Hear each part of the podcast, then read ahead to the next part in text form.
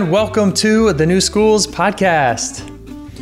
Over her 20 years as a middle and high school teacher, Jessica Lahey began to suspect that the way we parent children has a direct impact on their motivation, learning, resilience, and the development of obsessive perfectionism and performance anxiety. Her research in those areas resulted in the New York Times best-selling book, The Gift of Failure: How the Best Parents Learn to Let Go so their children can succeed. In it, she details how allowing children to experience failure is an integral part of becoming successful, resilient, and self reliant adults. Her second book, The Addiction Inoculation Raising Healthy Kids in a Culture of Dependence, will be released in April 2021. Jessica writes about education, parenting, and child welfare for The Atlantic, Vermont Public Radio, The Washington Post, and The New York Times. She is a member of the Amazon Studios Thought Leader Board and wrote the educational curriculum for Amazon Kids, The Stinky and Dirty Show. She is the co host of hashtag Am Writing podcast, a show about writing, reading, and getting things done.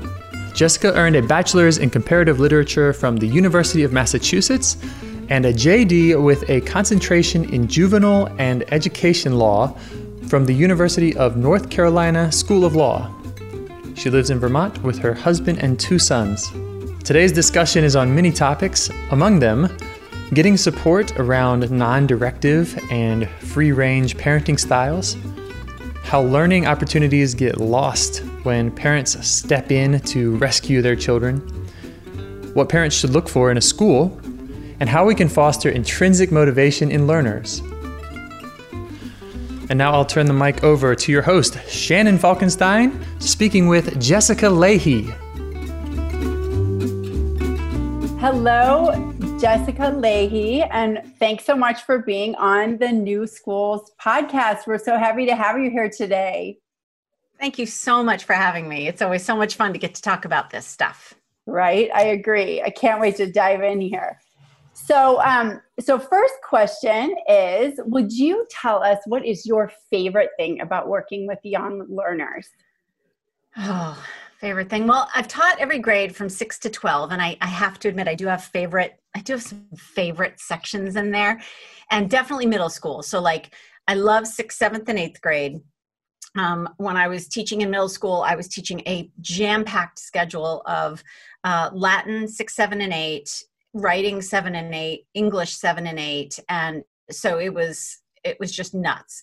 And so that was um oh so and Latin seven and eight, and yeah, it was it was just crazy. I was it was so much time, and there's something really for me magical about seventh and eighth grade. And I think it has a lot to do with the fact that, and there's a reason the gift of failure came out of teaching middle school, I think, is that what it's really about is these kids who do not have the frontal lobes to handle all of the stuff we throw at them from middle school. And so, you know, as a middle school mm-hmm. teacher, our job is to be as flexible as possible to watch these kids screw up over and over and over again and approach them when they're in that great when they're in that learning you know ready moment you know not necessarily when i'm ready not necessarily when like the start but it, it ha- they have to be ready to learn. And that to me is really freeing because later on you know and i've taught like i said through 12th grade um, every grade from 6 to 12 the older they get, you know, the stakes get higher. They're supposed to have their frontal lobe, uh, their frontal lobe more online, where our expectations go up for them. Whereas with middle school, there's this freedom in look. This is like kids screwing up all over the place, and that's the vibe. That's the thing. That's the goal of middle school, and that's what makes it such an incredible experience for people who love that age group. And I totally get, you know, there are times when I talk about how much I love teaching middle school, people are like, I'm sorry, what? you know, just like, you know, the, the last five years of my teaching career were with kids who had, for the most part, failed out of regular school systems altogether um, just not in terms of actual f's but in terms of just it wasn't working for them and they had issues with substance abuse so for me those kids were really fun too because there's this freedom to try lots of creative ways to make learning happen. I mean, it really comes down to, you know, these kids who are in rehab and they don't want to be in rehab and they really really really don't want to be required to go to school in rehab. So my job becomes all about engagement. There's really hardly anything else that i have to deal with. And so on a daily basis, I have to have like 12 le- possible lesson plans, see what people will engage with and what they won't, um, be a little bit more flexible and realize that I have to, you know, teach those kids right there in front of me in that moment as opposed to some imaginary idea of who I had, w- w- you know, who I thought might be in the classroom in front of me on a given day. Um, and they're dealing with, you know, when you take the drugs away, they're dealing with um, all the traumas they didn't want to have to deal with before. And so emotionally, they're completely fragile. And somehow that freedom to understand that it's going to be a mess both in middle school and with those kids that I was teaching in the inpatient drug and alcohol rehab, there's something really appealing about that. And I guess that must come down to it's crazy that I'm about to say this I never would have said this about myself, but you have to have a certain comfort with chaos or comfort with flexibility or comfort to like turn on a dime and say eh this isn't working let's do something else. And i really like that a lot. I like being kept on my toes by kids. And uh, so i think the middle school and the sort of kids who don't fit anywhere else and are having a lot of issues those kids really um, appeal to me for some reason so. Nice. I'm getting two yeah. things are coming to me there is like improvisational mm-hmm. uh, yeah and follow the child you know like follow yeah. the oh yeah. as yeah. Yeah what, absolutely. Else, what, kids, what else are you doing? Right and kids know when you don't see them hear them get them. They know when you're faking it. They know you know it's that's one of the freeing things about it too is that i'm subjected all the time to criticism about what i'm doing. And it may not come in the form of a kid saying look this lesson stinks and you need to come up with something else. But it'll come in the form of them turning and looking out the window or them getting angry or them you know acting out in some way. And i i love the challenge of what's going wrong here and how do I fix it, which is, I guess, one of the reasons I'm also a fan of trauma informed teaching because it all comes down to not how do you deal with the misbehavior in question, but why is that misbehavior happening and how can I be creative in ways that solve, try to get at the root cause as opposed to just fixing the symptom of the root cause. So there's a lot of I don't know. I love the problem solving involved in, in and kid. You know, there's there's nothing less complicated, I think, than than teenagers, and so I think that's what makes it really fun for me. Yeah. Wow. I really relate to that. When I was uh, teacher in conventional school, I was a middle school science teacher, and I really mm-hmm. loved mm-hmm. that liminal age, and also felt there was a ton of freedom there. Yeah, uh, and a ton of creativity that I yeah. think is usually really yeah. untapped nowadays. I think there, the one thing, the, the when you said that thing about liminal, it also occurred to me that when people ask me what my least favorite kids to teach are within that range.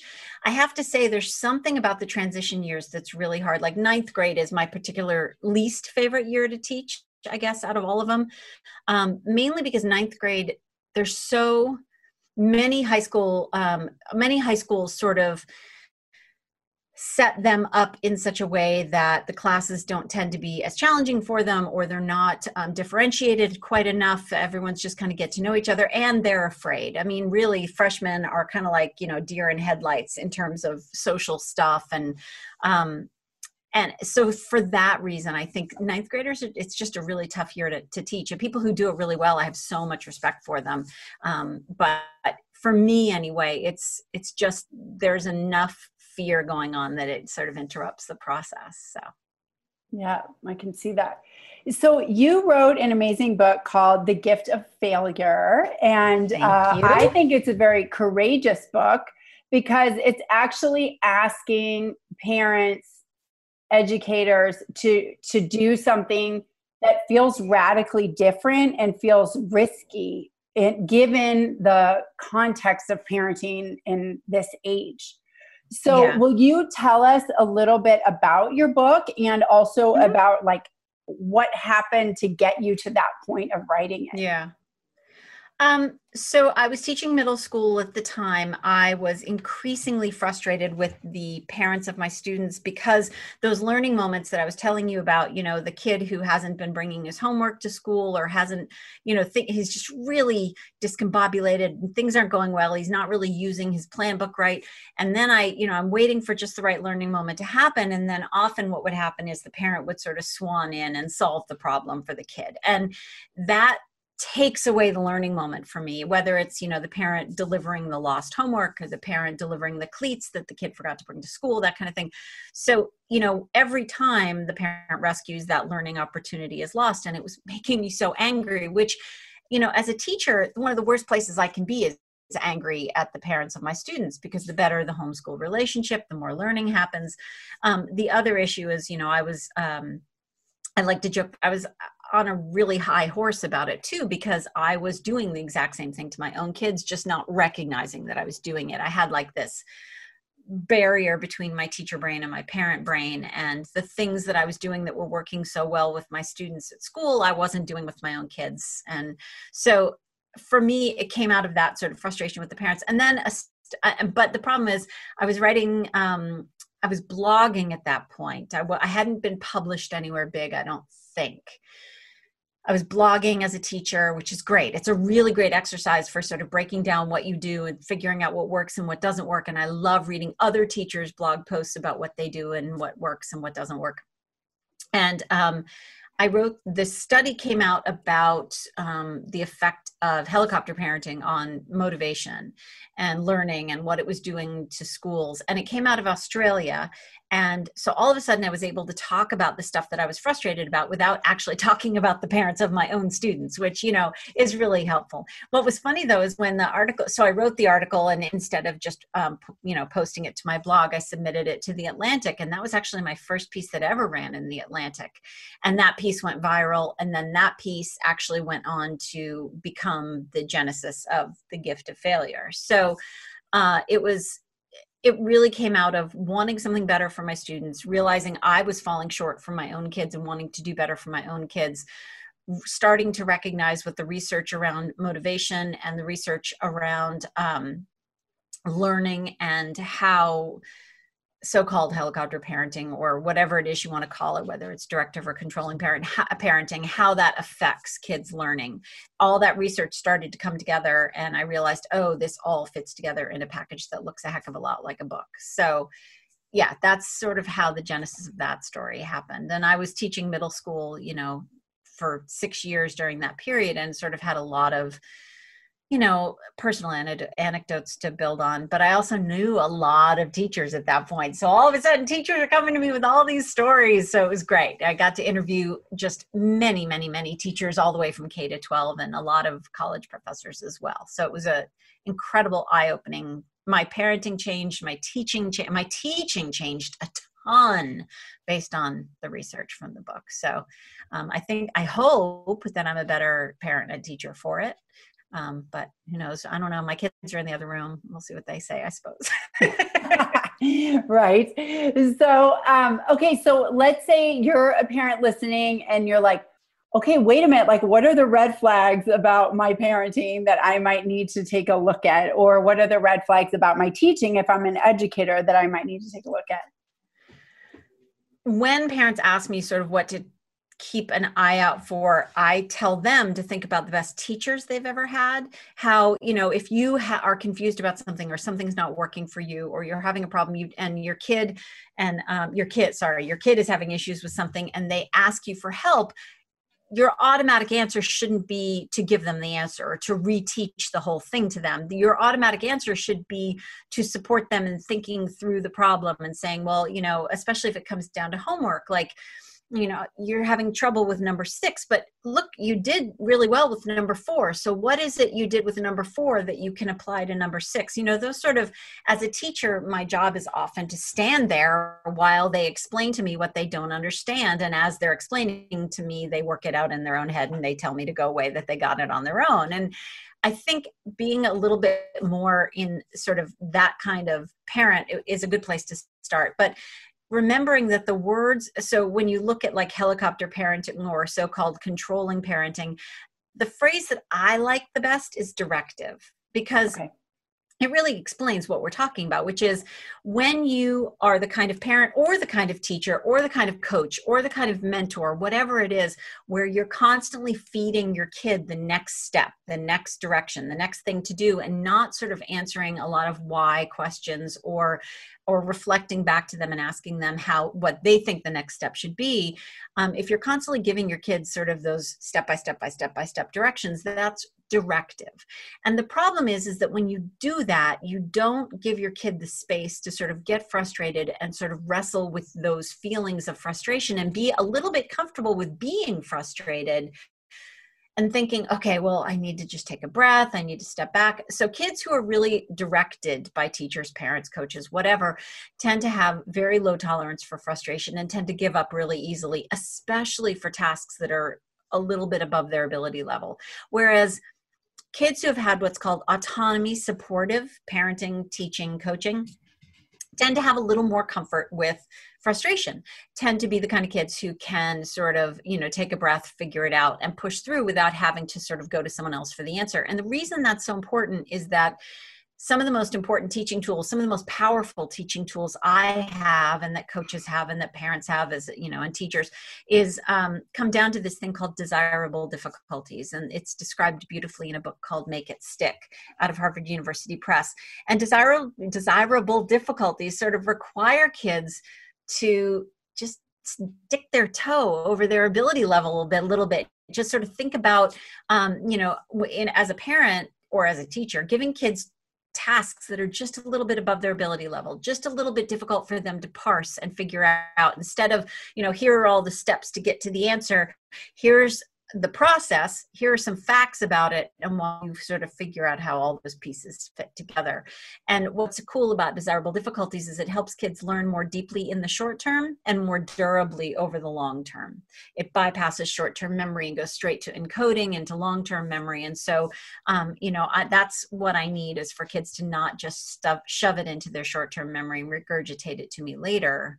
I need kids who really have encoded the information and understand it and can manipulate it for new context And that's what desirable difficulties achieve.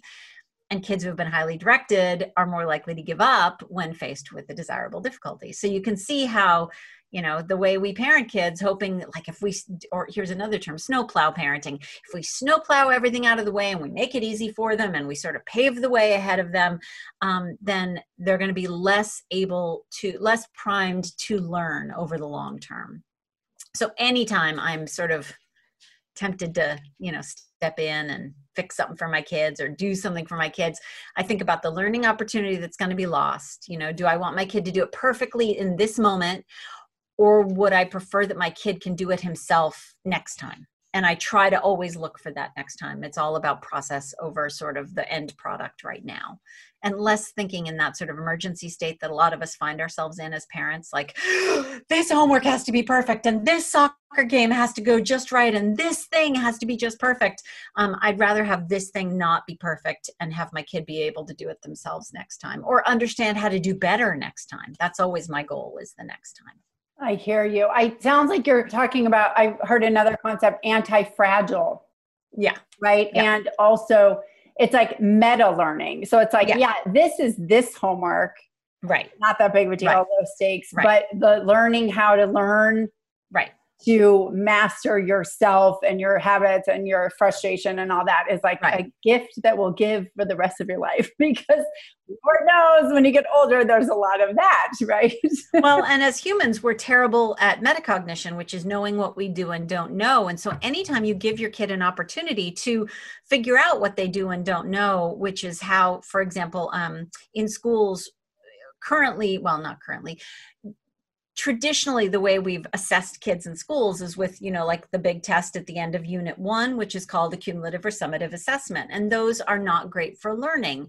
Um, what is great for learning is formative frequent formative assessments. And formative assessments are so magic because not only does it form my teaching because I can see what I messed up and what I did well and what people know and what they don't know, but it helps the kid exercise a little bit of metacognition as well because they're on a constant basis having to reevaluate what they thought they knew and what they didn't know and oh my gosh how am i going to you know go back and how am i going to talk to mrs lahey and have her help me to you know get me to a point where i understand it better? But that sort of meta I, I think of, of meta stuff a lot when I'm teaching because helping kids understand how they think and helping kids understand how their brain works is actually one of the more powerful things you can do to help them become better learners and thinkers, which is great because I'm all about the how. I'm all about the like, but why does it work this way? Uh-huh. And helping kids understand that is really great. That's so great. So when I was reading your book and you talk about kind of growing up in the like we did kind of in the 70s and the 80s, the latchkey kid thing. And we would just like get on our bikes and ride out, build a fort, go wherever. I mean, I, I remember riding on the back of a stranger's motorcycle in a bathing suit, no shoes, and no helmet down like a major road when I was maybe nine. So yeah maybe not recommended. Or, but right, yeah. that maybe was like very lucky that I came. Yeah. okay. But I'm just making the point that we yeah, exactly your childhoods and our parents were not judged for that. Whereas now, if I just like let my son and my daughter yeah. go and run free and wild, you know, other parents will be like calling the police or talking to right. other people about me or something like that. So, um, how do you know? I want to go straight to like this small tribe of parents that would like to have a more wild and happy childhood for our mm-hmm. kids and free childhood sorry how do we do that i feel like we're risking belonging we're risking judgment we're risking a lot to be able to do that i feel like we all need to kind of bond together and agree that we're just going to let kids be wild again um, but unfortunately i don't know a lot of parents around me that are able going to be yeah. willing to do this with me and you know i have different challenges too because i'm living in a different place that has a lot more security risk. But but anyway, could you talk a little bit about that? Yeah. So, one of the big comments I get, and actually, one woman followed me out to my car once after a speaking engagement. She said, Look, I'm totally on board, totally get this. I need to give my kids more autonomy, help them feel more competent. Um, but I can't be the first person, the first parent to do it. Because if I'm the first parent to do it, then I look like the bad parent, right? The teacher's right. going to think that I'm not on the ball. The other parents are going to think that I'm not doing my job, blah, blah, blah, blah, blah. I'm going to look terrible. And and I totally get that. The other problem is there's this whole like, okay, well, kids need to go out and play with other kids and do the whole kick the can until the sun goes down thing. But right now is kind of a weird time to talk about this because also, of COVID. Yeah. But but the reality is is that i could send my kid out there every day but, but, the problem is is that there aren't a lot of other kids out there doing that because they're all at violin class and soccer traveling soccer league and all that stuff. So it's a wonderful you know my wish would be that you know we in our neighborhood it was big kids against little kids which i guess wasn't the most fair um, competition but and we did terrible things to the little kids now that I, it occurs to me. But you know there was a lot of that sort of being out there and just sort of you know making up our own rules and doing you know i can put all sorts of labels to it like you know we're going to go out there and build a fort in the woods. We have to exercise things like self-directed executive function and planning and goal setting and all that stuff that helps kids sort of take charge of of tasks and plan them out and, and it gives you all kinds of practice for things that we'll need later. But that rosy glow childhood thing doesn't really exist for a lot of kids anymore. And so my saying that we should be doing this is you know is a little disingenuous. So in the context of trying to understand so i do a lot of helping parents understand um, you know a lot of their fears i write a lot i've written in the past quite a bit about sort of how we calculate risk and and our fears and how that can be really off base. I've written about that for the washington post.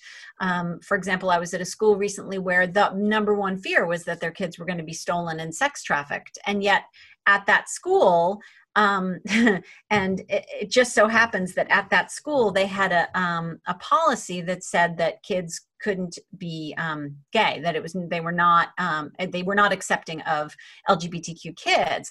Well the biggest risk factor for sex trafficking for kids is to be rejected by your parents and to be rejected by your community. And so it was a really weird situation to be in where i'm trying to explain to them that you know you may be really worried about your kids being sex trafficked but let me explain to you why you know telling them to put on their seatbelt.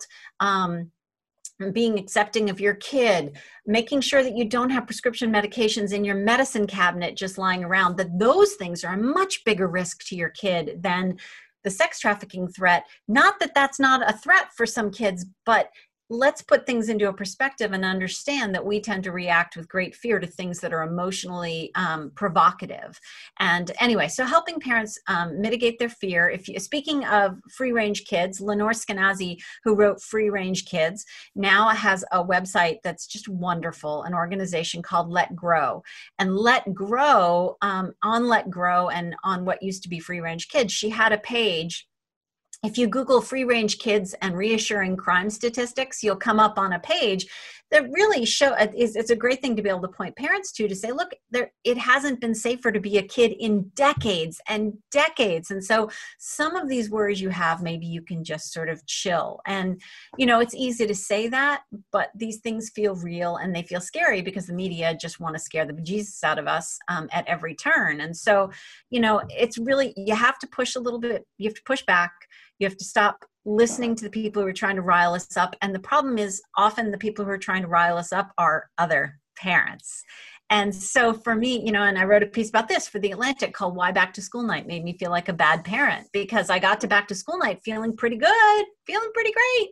And I was nearly hyperventilating by the time everyone stopped talking about like the tutoring and the traveling cello and the traveling soccer and the, all these things. Whereas, you know, I knew going into it that everything was cool and things were going pretty well. And yet I started to doubt myself because of this very contagious pressured parents phenomenon thing that um, Wendy Grolnick writes about really um, articulately in her book, um, Anxious Parents, Pressured Kids, or Pressured Parents, Anxious Kids. Um, so yeah, it's we do it to each other and we need to just knock it the heck off so find parents who think the same way you do and, and seek you know seek some some solace and some support in those parents. You know when i my friends kids we our kids are all applying to college at the same time. And so we jokingly say that we're allowed to smack each other across the face if we start to freak out. And little things like saying you know the one thing i realized is that when my older kid applied to college was that um, one small thing i could do to show him that this was not about me that this i was not going to be taking taking my sort of parenting report card based on where he ended up going to college was I said, look, sweetie, this is a really personal decision for you. And the one thing I will not do is put a sticker on the back of my car. This is the, the college you end up going to is I don't get bragging rights in the grocery store parking lot because of your education choices. So that was our small symbolic act to say, you know, you're yourself you're your own person over here i'm the parent i'm not going to be looking to you to be like my parenting report card. And having friends that support you in that same sort of thinking that's been invaluable. And i have two close friends who really were constantly supporting each other in in that kind of thinking. Wow i love that. I think that's a great test case like how do you feel about the sticker on the back of the car that parents can think about that? Does that represent a grade for your parenting? Or are you like i love you it's your journey. Right. Me i do, i'm agnostic. I don't care where you go to college or if you want to be a clown. Like we say it right. at acton. Right. I don't care if you want to be a clown. Just right. go and be the best clown that you can be yeah. you know? Like we're we're agnostic as to how they turn out um, well, and that may be someone else's thing. You know, just for me, that was the one thing. And actually, that one of the other parents I'm talking about is KJ Dell'Antonia, who wrote this wonderful book called How to Be a Happier Parent. And how to be a happier parent is essentially she asked parents what they thought was really going well with their parenting and what was really going poorly with their parenting. And then she took the six topics that sort of people complained about the most, like mornings, homework, dinner, chores, sports. I can't remember what else. And then she went and looked at the research on um, not only talked to parents who thought they were doing those things well and learned from those parents, but also looked at the research on like you know forming habits and how to get kids motivated and all that sort of stuff. So having KJ on my on my side is um, has been great because we can bounce stuff off of each other and we constantly sort of turn each other's brains around when it comes to sort of you know oh i should have thought about it that way. Okay i'm calm now. I'm good. We can move on. So. That's great. So maybe we could dig mindfully into the parent that that exactly what you're talking about like looking at where is this fear coming from like why are we all what are we all so afraid of like what's the boogeyman that we're mm-hmm. all so afraid of as to why we can't let go and why we grab the glue gun and things like that like right. what what is that partially i think it's just this perception that that there are no there are no get out of jail free cards that everything matters. Like it used to be that middle school was so great because the pressure wasn't on quite yet and it could be a little more relaxed than high school and that's not as much true anymore. My I'm now middle school is all about you know and that's that's even leaving out like places like new york city where you know the right kindergarten you have to do the right kindergarten to get the right blah blah blah. Um, but it also depends on who you ask. I mean there's um, there's a lot of uh, there's a whole chapter in gift of failure about sort of how we got here and a lot of it comes down to economics. This is one of the first gen this is the first this past generation was the first generation that couldn't automatically expect their kids to do better than we did. Um, you look at the college situation. I mean again it's a weird time right now to be talking about this but um, for a lot of different reasons the media loves to just go on and on about how your kids never going to get into college. It's so competitive now. Places that the places you and i went our kids can never get in there anymore. It's impossible. That's not true. It's true for like the very very top tier of colleges um, have gotten more selective but there are 2800 colleges accredited colleges and universities in the united states and almost you know all but a tiny sliver at the top are still fully within the reach of most kids. Um, there's the fact that we're having fewer kids. There's the fact that we're having uh, kids older and after more education and more time in the workforce. And then we sort of are used to having a lot of short-term evaluations on our progress. And without that we tend to look to our kids to be our short-term evaluation of our pro- process our progress. So we're looking at their grades. We're looking at the number of goals they get. And we're like okay I'm doing great because my kid is successful. And I can't even imagine my parents judging their own worth as human beings based on, you know, I know they're proud of me, but like during high school, they never picked my classes for me. You know, I checked in with them about grades and stuff like that, but it was never about, oh i can't be seen with my friends talking you know if you get a c in chemistry. That was just sort of not a part of the mm-hmm. mix and it very much is now. It's you know people looking to their kids to be their report card for their parenting is is very much a reality for parents now. Wow that's so interesting. So it's right it's like we're judging our own progress based on what our children are doing which is kind of not really fair to them and Oh my gosh, it's so unfair us, yeah, because, so unfair to yeah. them, and it's and it leads us to disempower their... them constantly. Yes, to try to yes, like up our marks, right? Right. Well, Actually, not only that, selfish we, in the end.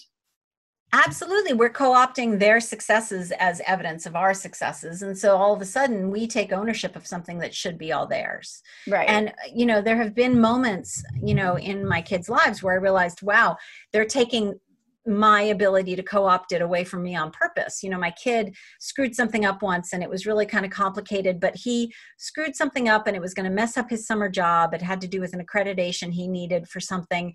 And so he didn't tell me about it. It was a big deal at the time. He didn't tell me about it and he figured it out by himself and solved it on his own and came to me after the fact and said you know, by the way, two weeks ago, I really screwed this thing up, but I didn't tell you about it at the time because I really wanted to be the one to fix it because it was my fault. And there, that moment for me, seeing my kid so proud of himself for the way he handled it all on his own and realizing the reason he didn't tell me is because he really wanted to be able to handle it on his own without my interference. That was a huge moment of, okay, this kid's going to be okay because he doesn't need me to fix things for him. And I, you know, I would have been all over it. And I don't know that I would have been any more successful than he was, but I certainly would have worked really hard at it. and nice. taken all of his sense of pride away. Yeah. yeah. Oh, that's a great story.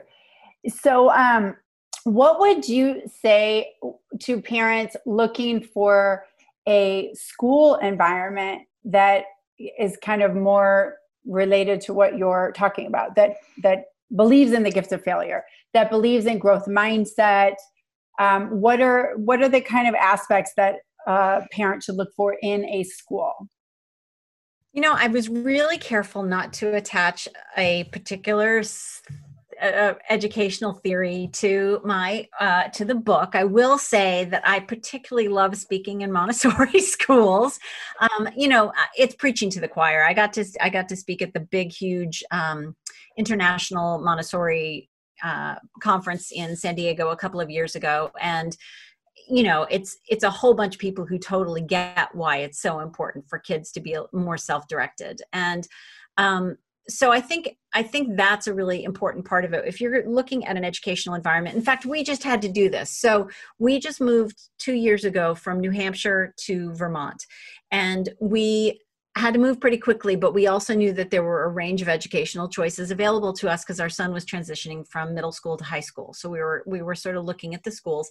And I've been an education journalist for a long time, so I, you know, I my big questions were you know what does your grading system look like i wasn't particularly interested in a through f grading which is a problem because that's what most people do at this point. Um, I also was really interested in schools that did more formative assessments and fewer cumulative or summative assessments.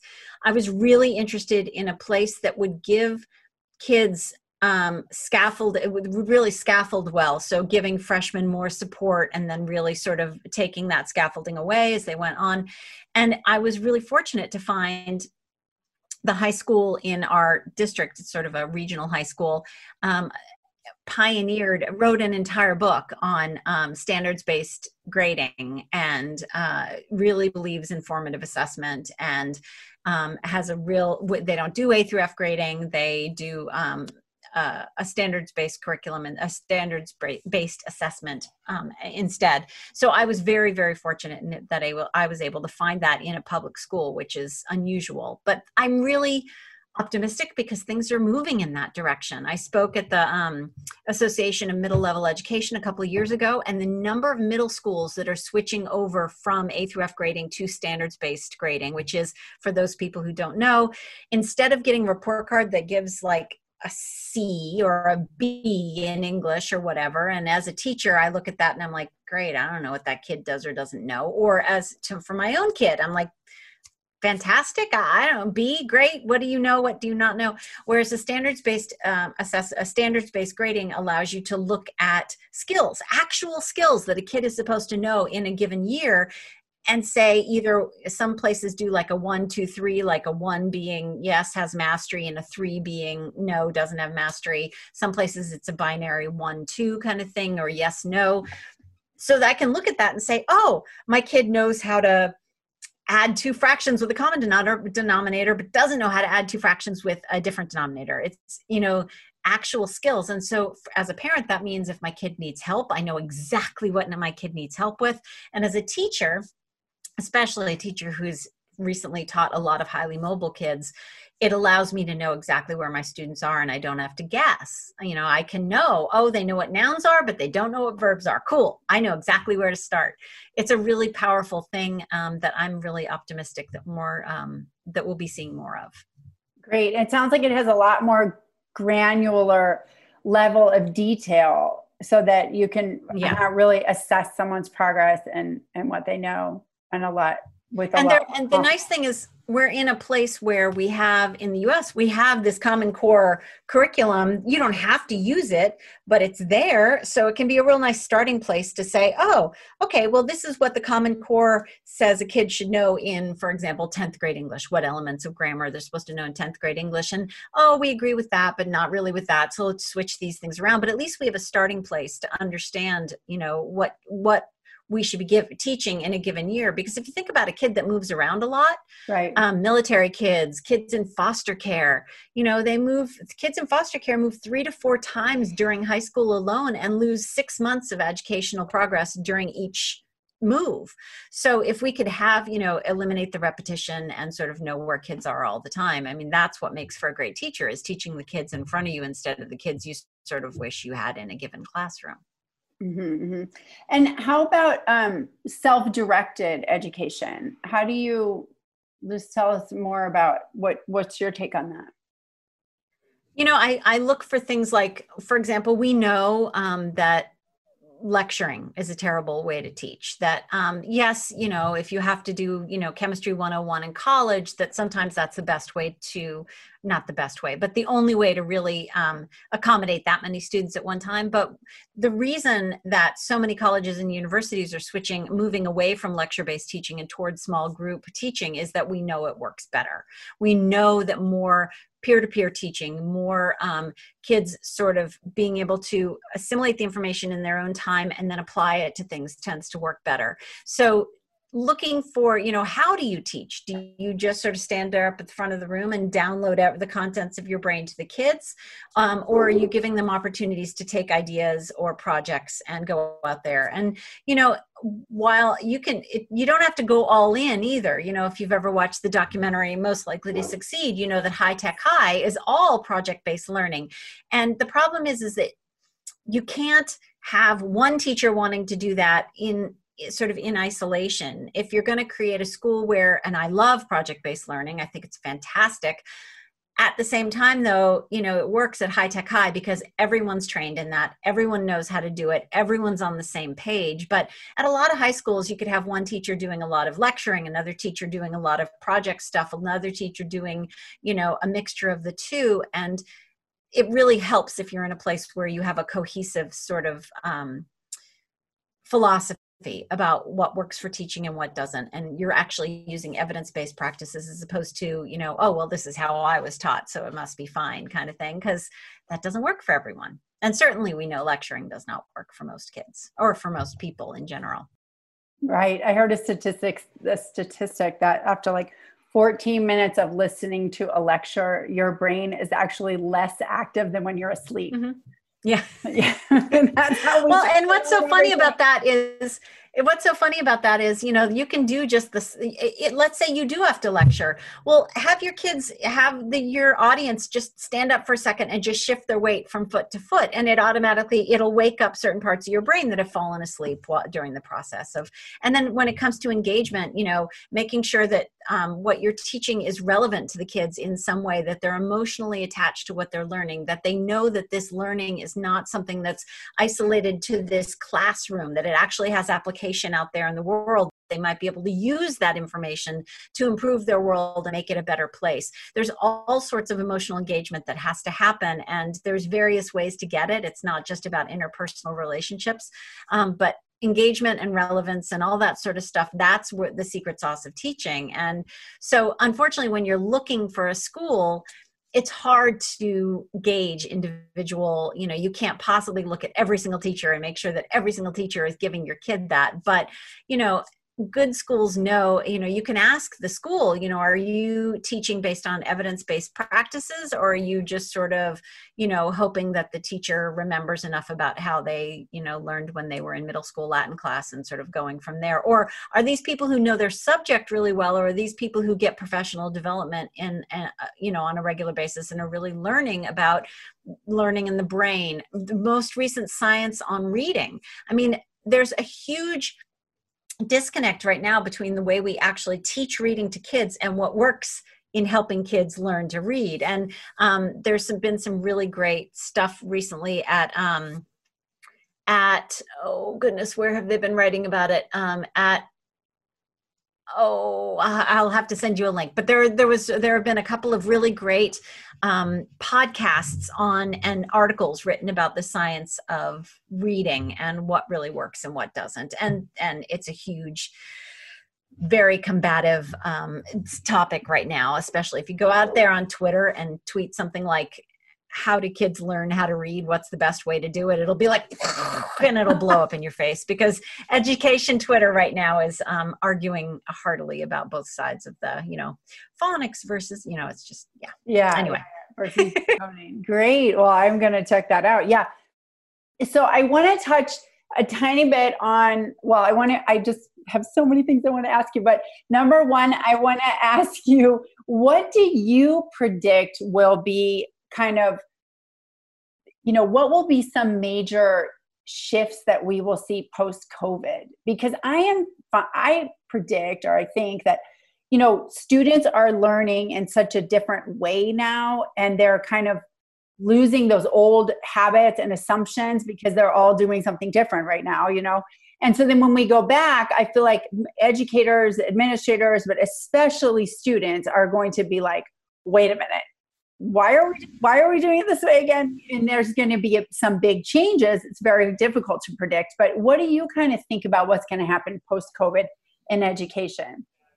You know one of the things that has been great um, has been kids getting more sleep. I think that you know I, am a huge advocate for sleep. It's sort of a no, you know, one of it's a big family priority at our house, and so you know I've written about sleep as well. I've written about you know the American Academy of Pediatrics recommendation that schools um, should start later, especially for adolescents because of their sleep phase delay.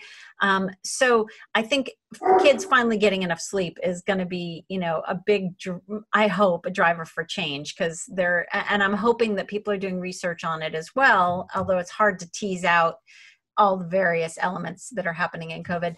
The other thing is i think kids have had some kids have had more autonomy at least in our house. Like i don't know what's going on. It's happening on the computer. They're you know able to work when they want to work. For a little while there my kid went basically nocturnal and was doing work at night and sleeping during the day and trying things out, seeing what worked and what didn't. He had more freedom to sort of figure out what worked well for him. Um, the other thing that's been really interesting is, and I've been talking about a lot um, when I do talks to parents right now, is as parents, you know, if we know our kids really well, if we know what our kids are interested in, if we know what our kids really like to do, and and what makes learning relevant for them we can apply those things to the learning that they're doing so for example if um, if I know that my kid is just having a real block learning about fractions, but I know that my kid likes to cook, I can find ways to make fractions relevant in measuring ingredients for something. And that's that is so powerful because relevance for kids and having kids understand this isn't some abstract idea this is about relevance this is about you know cooking or you know being able to make those pancakes or whatever that's really powerful. And i think that our, uh, having parents also see what stumps our kids and what doesn't stump our kids that's been in our face. We've been unable to sort of ignore what's challenging for our kids and what's easy for our kids. Um, i think that there's going to be i hope anyway that there's going to be a little more autonomy for kids in terms of when they work how they work in what order they work do they work in groups do they you know that kind of thing. Um, i think it's been hard for so many kids who have issues with um, you know introverted kids have had a really hard time the way you know because we can't feel and see the kids in front of us right now um, it's been a lot harder for teachers to gauge engagement mm-hmm. And so they're saying, oh, well, if a kid has their video camera on, then they must, and are looking at the camera like this, they must be engaged. But that's not necessarily the case. And, you know, forcing kids to turn on their cameras, someone brought up a great point to me the other day. Teachers have been, um, talking a lot on Twitter, especially about um, how important it is for kids to turn their cameras on. And I totally get why, you know, a lot of teachers are like, well, they have to turn them on. I have to know if they're paying attention. But there are lots of things to think about. We're being invited into, teachers are being invited into kids' homes. Yeah. So, what if you, for example, have um, a Muslim family and the mom is at home and therefore not in her head covering, or the child doesn't, you know, doesn't have her head covering on, then you're asking an entire household to change the way they do things so that you can feel better about their kid maybe being engaged. So looking at how a kid is engaged and, engaging relevance engaging um, not just relevance sorry but um, when a kid is actually participating mm-hmm. that's always been a hard thing to do but it's even harder right now because we get so little feedback in terms of you know eye contact and all that kind of stuff right. it's teachers are exhausted teachers are exhausted yeah. and the kids know it it's stressing the kids out that their teachers are exhausted mm-hmm. everyone feels it and um, yeah it's i i'm really worried about teachers right now i'm worried about kids uh, yeah. really worried about kids but i'm also just frantic about for their teachers. Yeah, and another aspect of COVID, which I would love to talk about with you, um, because of your your book that's about to come out, right, about addiction, mm-hmm. is mm-hmm. that um, I'm I know we're seeing where, you know, before it was like screen time limits, right? Yeah. And that was already hard. That's out the window. And yeah. now, right. Yeah. So that's out the window. Right. So like kids are online constantly and you know i made a decision a couple months ago to like let it go and i felt yeah. a tremendous sense of relief and i also realized that my children were connecting with others all over the world in these amazing games that they were playing and i decided to be yeah. grateful for it instead of yeah. afraid of it yeah i'm still a little afraid because you notice that it's like you know my son like yeah. doesn't want to do anything but that and so right. i'm wondering like is this just covid or am i enabling an addiction, you know, to like serotonin levels that are being kicked up for that. So like what talk to me. How worried should I should parents be right now? Uh, so first of all, I the book that everyone should read, frankly, is Devorah Heitner's Screenwise. And Devorah um, founded a group called Raising Digital Natives, and she's fantastic. And she's really helped me think about it think about screen time. Um, Jordan Shapiro, who wrote a book called The New Childhood, he has sort of helped shape my thinking a little bit. Um, there's screen time and then there's screen time. And right now kids are getting their social needs needs met mostly through screen time. So understanding that if my kid is downstairs in the basement gaming but he also has his friends on a phone call or he's gaming with his friends yeah. that's not just screen time that's social time. And he's not getting it many other ways. So there's that. There's also the fact that for you know because they're having to spend so much time at with with teachers and classmates and stuff like that on their computer uh, you know that's not screen time. And right. um, for, the other thing is that you know for example right now my college kid is home when he normally wouldn't be because you know he can't be on campus right now because his campus is closed for this january semester. Um, when my kids are downstairs playing video games together and one of them you know my older one's 22 my younger one's 17 that's bonding time for them and i'm not messing with that. So yeah is there a lot more screen time happening? Yes. Am I still holding them to other things like here's how much exercise we all need to get every day, especially I live in Vermont, it gets really dark. You know, there's the chance that we're just not going to go outside at all. So that has to happen. So I don't care what you're doing with your screen time as long as these other things are getting done. So if you can separate exercise, homework, um, you know, that sort of stuff from screen time and not have those things be hand in hand or not holding one over the other. You know you can't play a game until you do this sort of separating those things out.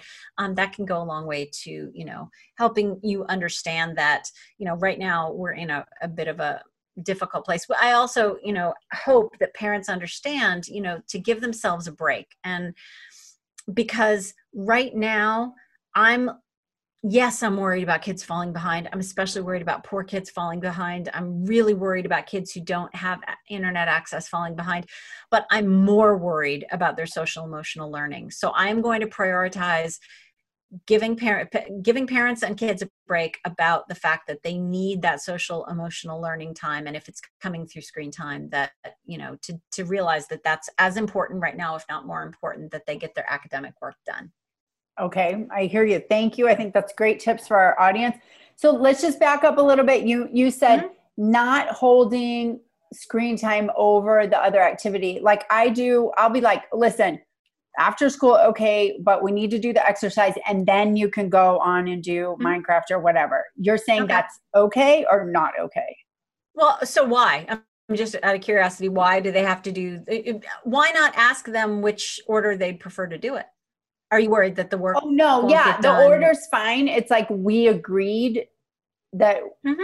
because of that gets dark because there's no, you know what I right. mean? Like, okay, we agreed that like right. you would do X, we would exercise right. X amount. So is it okay that you don't? I mean, it's not like you don't get it, but it's like we negotiated that. Like screen time comes after the exercise time because otherwise it won't get done. So like, is that okay? okay? And then I totally know, get like, that. Uh, the thing fine. that's it's important the thing that I think it's important for parents to remember is that, uh, for everyone to remember, is that we have about 50 years of really, really quality research and we have meta studies on it to show that extrinsic motivators like saying you can't have this until you have that or i'm going to pay you for your grades or you're grounded if you don't get a b or better or i'm going to be logging on the portal constantly and watching you know doing surveillance by watching what your grades are online or um, you know even grades themselves which are you know a grade in exchange for performance. All of those extrinsic motivators they do not work to motivate kids over the long term. They actually undermine motivation over the long term. So the best way to think about this is the less we're sort of doing the carrot and stick the better off our kids are going to be. And um, holding it's sort of like if you were to say you know sweetie if you get an a in math in starting you know now in september you can in december have a new iphone well you're asking kids to do something that especially younger kids that their frontal lobes just can't handle which is right. to hold this long-term exchange goods in exchange for performance there's so many reasons that it doesn't work but the reality is is that when we use extrinsic motivators of any kind control you know an exchange of love and you know saying you know giving our kids lots of praise and loving them more when they get high grades versus when they get low grades all of those things actually undermine their motivation. They do not promote motivation, they actually undermine motivation. And they're tricky because they work in the short term. So, um, you know, feel free to use it as a one off, that kind of thing. Or if your rule is, you know, you have to do the exercise before you do the screen time because the sun is going to go down at four o'clock in the afternoon or 3.30 in the afternoon. And so it just makes sense that way. That makes sense to me. But more often than not, I'm going to try to err on the side of not saying if you if you do this thing i want you to do i'll give you this. Because over the long term it's going to backfire. It's not going to work. It's going to undermine their motivation. What's a better what's a better way? So overall the better way and this is really what's at the heart of gift of failure is to try to build their intrinsic motivation to want to do the thing for the sake of the thing itself which sounds like some pollyanna crazy talk. But the way you get that is by by giving them three things. First autonomy. Mm-hmm. so you know as long as so for example if you say look your job right now is to get your homework done to show up for your classes and get your homework done. The details of that as much as is developmentally possible developmentally appropriate is to leave the details to them or talk to them about the details. Sweetie, I've always, for example, like coming home from school, and if you were to say to your kids, which I did one time, I said, you know, in your perfect homework day, when, what would that look, what would your perfect homework day look like? And you can't say, there isn't any. Right. What would it look like? And one kid said, I would want to come home and run around outside and play because I've just had to sit still at school all day long, or I've had to sit in front of a Zoom computer all day long. I can't just go straight to the homework. I don't, and, and we need to understand also that um, self control is a limited uh, quantity. It's not right. like we have unlimited self control when it comes to kids. There's, uh, there are really good studies on that. Um, or and then my other right? kid right. willpower is like a limited kid, resource Absolutely. And then my other kid said, Well, no, I want to get my homework done right away because then I want to be able to be free from that mentally and be able to do stuff that I enjoy. And I wouldn't have known that they had two very different approaches to it. And if I had just shoehorned them both into the same approach, one kid is going to be, you know, miffed all the time and less motivated to do his work. So giving kids a little more autonomy, letting them control the details, um, you know, giving really clear expectations talking about really clear consequences and then letting them have some control over the details. That's autonomy. Number two is competence, helping feel kids feel more competent and not just confident, like not saying, you know, constantly, oh, but you're so smart, you're so talented, you're so gifted, it'll all be great because you'll be blah, blah, this very empty sort of optimism thing. But helping kids, um, you know, get through something, letting them screw up, letting them try again, supporting them through that learning process. So, autonomy, competence, and then connection. And for parents, it's super simple. It's loving the kid you had not the you have not the kid you wish you had and not just loving them based on their performance and mm-hmm. that connection of knowing them knowing that you're there for them no matter what that what you care about is the learning and what you understand about this learning process is that it's a long term thing that it's not like this homework assignment it's a long term thing so if this goes wrong what are we going to do differently next time? How are we going to what are we going to change so that something goes differently next time whether it's better or worse? And those three things are what really do uh, prime us for for having intrinsic motivation to do to do whatever it is we need to do. And being more controlling of kids has the opposite effect. It undermines their motivation to want to do the things that we're trying to get them to do Okay, thank you so much. So you're so about addiction and screen time currently during COVID. It sounds like you're saying that um, screen time is is like a coping skill in many ways, like social, emotional, like like you said, screen time. Not all screen time is equal, and so you feel that after COVID, once normal sports, normal socialization, and all that stuff is reinstated that children will be it's like that that addiction study the rat park addiction study rat park yeah so it's yeah, like exactly. now that they have rat park again they'll be like take me to rat park yeah. where i can connect and be social right. and be outside and be in the sun and all that and then right um, and then that addiction problem will take care of itself because they will have options to choose from that are more attractive than yeah. minecraft well and for those who don't know about Rat Park, I mean, essentially, you know, rats with nothing to do in these boring cages. You know, for a long time, we thought that rats will always choose the cocaine solution or the sugar solution or whatever over the water. Um, but then someone thought to do another study where they gave the rats lots of interesting, fun things to do and let them be social. And suddenly, not as many of them were choosing the, you know, the water or the sugar or the cocaine or whatever it was that their their drug of choice was. Um, and that's absolutely true. But I think also a lot of it comes down to control. Right now, kids feel incredibly helpless. And the amount of control they had before is even less now because they can't go see their friends. They can't go do I mean, I have a kid, I have a 17-year-old kid who's just, you know, starting to get into that age with like the whole dating, you know, that can't happen. So, you know, all of this control is being taken away from them. And so one of the things that will come back with time, hopefully, is a sense of control over their immediate environment. And so, a lot of things I've let go during this COVID thing, like if my kids' rooms are messy, that is totally their business. I have no interest in what's going on in their room because that is the one space in their lives they have control over. Um, I'm giving them, you know, the whole screen time thing has changed a little bit. Um, there are still expectations in our house, and we still have consequences if you don't meet those expectations. But um, anywhere it's possible for me to give my kids a little more autonomy right now, I'm giving it to them, mainly because this lack of control is feeding this thing called learned helplessness, where mm-hmm you know as human beings if we're faced with long-term pain or suffering we tend our our default sort of um, instinct is to go into a ball and go helpless.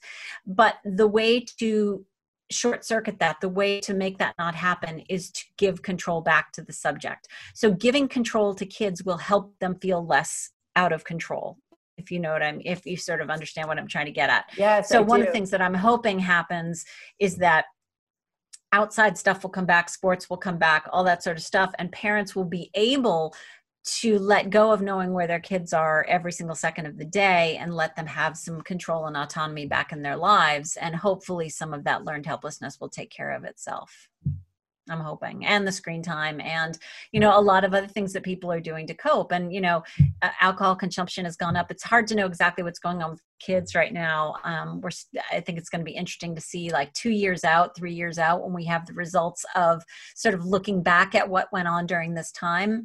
Um, but you know, pre-COVID, we were in a great place. Drug and alcohol use among kids was way down, with the exception of vaping. So you know alcohol use all that stuff was really in a nice downward trajectory but um, you know covid's really messing around with a lot of people's heads and it's been a very difficult time. As a woman in recovery it's been a very difficult time to stay sober and to find outlets that are um, not you know out of a bottle or a or pills. So it's you know i'm i'm worried about the kids right now but i'm hoping that when things get back to normal that we'll reestablish some original some rhythms we had before this and things will sort of head back in the right direction. I hope so too. Um, thank you. That's very you're that's, so welcome. Yeah this has been great. I just ever since i heard your your midlife mixtape um, interview i really was like hoping to be able to talk to you. So this is really kind of a peak experience and a dream come true. So I'm really, really well. I do. I do have one or two other books I wanted to recommend, just that sure. would also be helpful. Um, so I was talking about kids being self-driven. There's a book called The Self-Driven Child by Ned Johnson and Bill Stixrud. Um, it really is about helping kids get the get things into their own sort of gear moving forward on their own instead of us being like okay do this okay do that. And being self-driven is really really important for kids to learn how to do. And then for things that are going really bad at home right now, Katherine Reynolds Lewis, the new, the good news about bad behavior. Um, you know, when kids screw up, sometimes there's a very good reason for it, and understanding where it's coming from and how to use that knowledge to, you know, to improve parenting and our relationships is really great.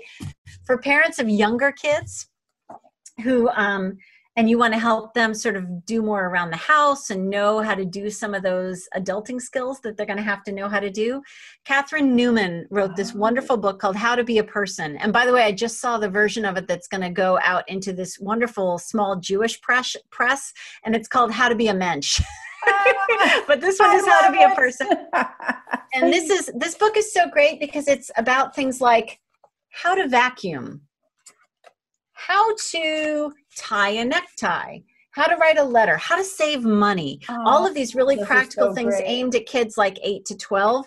Um, and then I do have to give a shout out because my addiction book comes out in on April 6th, but so does another book by one of my favorite people, Julie Lythcott-Haims, who wrote How to Raise an yes. Adult. Uh, he has a new book coming out that is the sequel kind of to this, but for the kids, oh. called Your Turn how to be an adult. And it's going to be almost 500 pages and it's going to have like essentially how to figure out who you are, what you want in the world, how to go out in the world and get it and have your voice be heard and be who you are and be an adult. I'm so excited to get my hands on that book and it'll be out um, April 6th as well. So that's for older um, kids. This one's for younger kids. How to how to be an adult will be for you know late teens, early 20s. This is for younger kids both really good resources for for parents to sort of help their kid. You know it's a great time right now to say look why don't you uh, go write some thank you notes to grandma yes. and grandpa for your birthday present? Here's a book that'll tell you how to do it. Right. So yeah that i've is... been i've been recommending that book all over the place. Thank you. Thank you. Have you read unschooling yeah. rules by clark yeah. aldrich yeah, that's a great book. Yeah and yeah. then here, this one is The Courage to Grow by Laura Sandefer. Yeah. This is all about yeah. the Acton way. And that's, mm-hmm. that's a great book. Have you had a chance to read that? Because I would love to send it to you. I would love to read it. I have not read it yet. All right. I would All love right. to read it though. Well, and if if anyone's interested in any of the books that I mentioned before, I actually keep a bibliography. Um, if you go to jessicalahey.com under speaking, there's okay. a button that says download speaking bibliography, and it's a PDF that goes to all of these books, goes to a series of um, YouTube videos I made, frequently asked questions about the gift of failure, a bunch of you know things like youtube educators that i love that help make learning relevant for kids everyone from vsauce to emily graslie's the brain scoop and learning every day smarter every day um, all kinds of resources like that so jessicalahey.com speaking and there's a big button download speaking bibliography Fantastic. I'm, I'm going to send that out to the parents at, at my school. I'm sure they'll be really grateful to well, get and that. I will, e- I'll email it to you so you have it. Okay, you're the best. Have right. you seen? Well, All two right. things. I talked to um, Esther Wojcicki the other week, who uh-huh. wrote, you know, how yeah. to raise successful people, and we were yeah. laughing because she said that there's a class at Berkeley now called Adulting 101 because kids come yeah. and they don't know how to do their laundry. So we were having a funny. Yeah, I was on a I was that. on a panel with her earlier this summer, and we had such a good time. She's lovely. Yeah, she's lovely. She's great. Yeah. She's great. And there's a there's a book called Middle School Matters by Phyllis Fagell, F A G E L L, and she so gets middle school kids. So if you're sort of having trouble right now, sort of understanding your middle school kid and, and what they're all about, Middle School Matters is a great book for that right now. Nice. That's awesome. Um, oh, I was going to tell you there's a guy on YouTube or on Facebook I saw that he does that where he teaches kids on video how to tie a necktie, how to change a tire, like dad school, right? So yes, yes, I've seen that so too. Many, Absolutely, so cute, so sweet, absolutely, such great resources. Yeah. So, well, this has been absolutely wonderful. I'm sure our audience has learned so much. It will help them be more autonomy supportive parents and oh, less good. directive because so important for our learners. And uh, just really appreciate talking to you. So if they want to find your stuff, it's jessicalahey.com is where they could Jessica go directly Lahey, yep. to find all your awesomeness. And They can find everything there. Um, I'm on Twitter a lot because, as a profession, teachers are one of the biggest. They're some of the biggest users of Twitter, so I'm over on Twitter a lot. And education Twitter is a pretty fantastic place, I have to say. Cool. I'm going to follow you on Twitter right when we get off this call. And excellent. Uh, so great. Well, this has been awesome, and I hope you have a great rest of your day. Thank you so much for having me. It's been really fun. Great. All right. Thank thanks. You. All right. Take care, Jessica. Bye.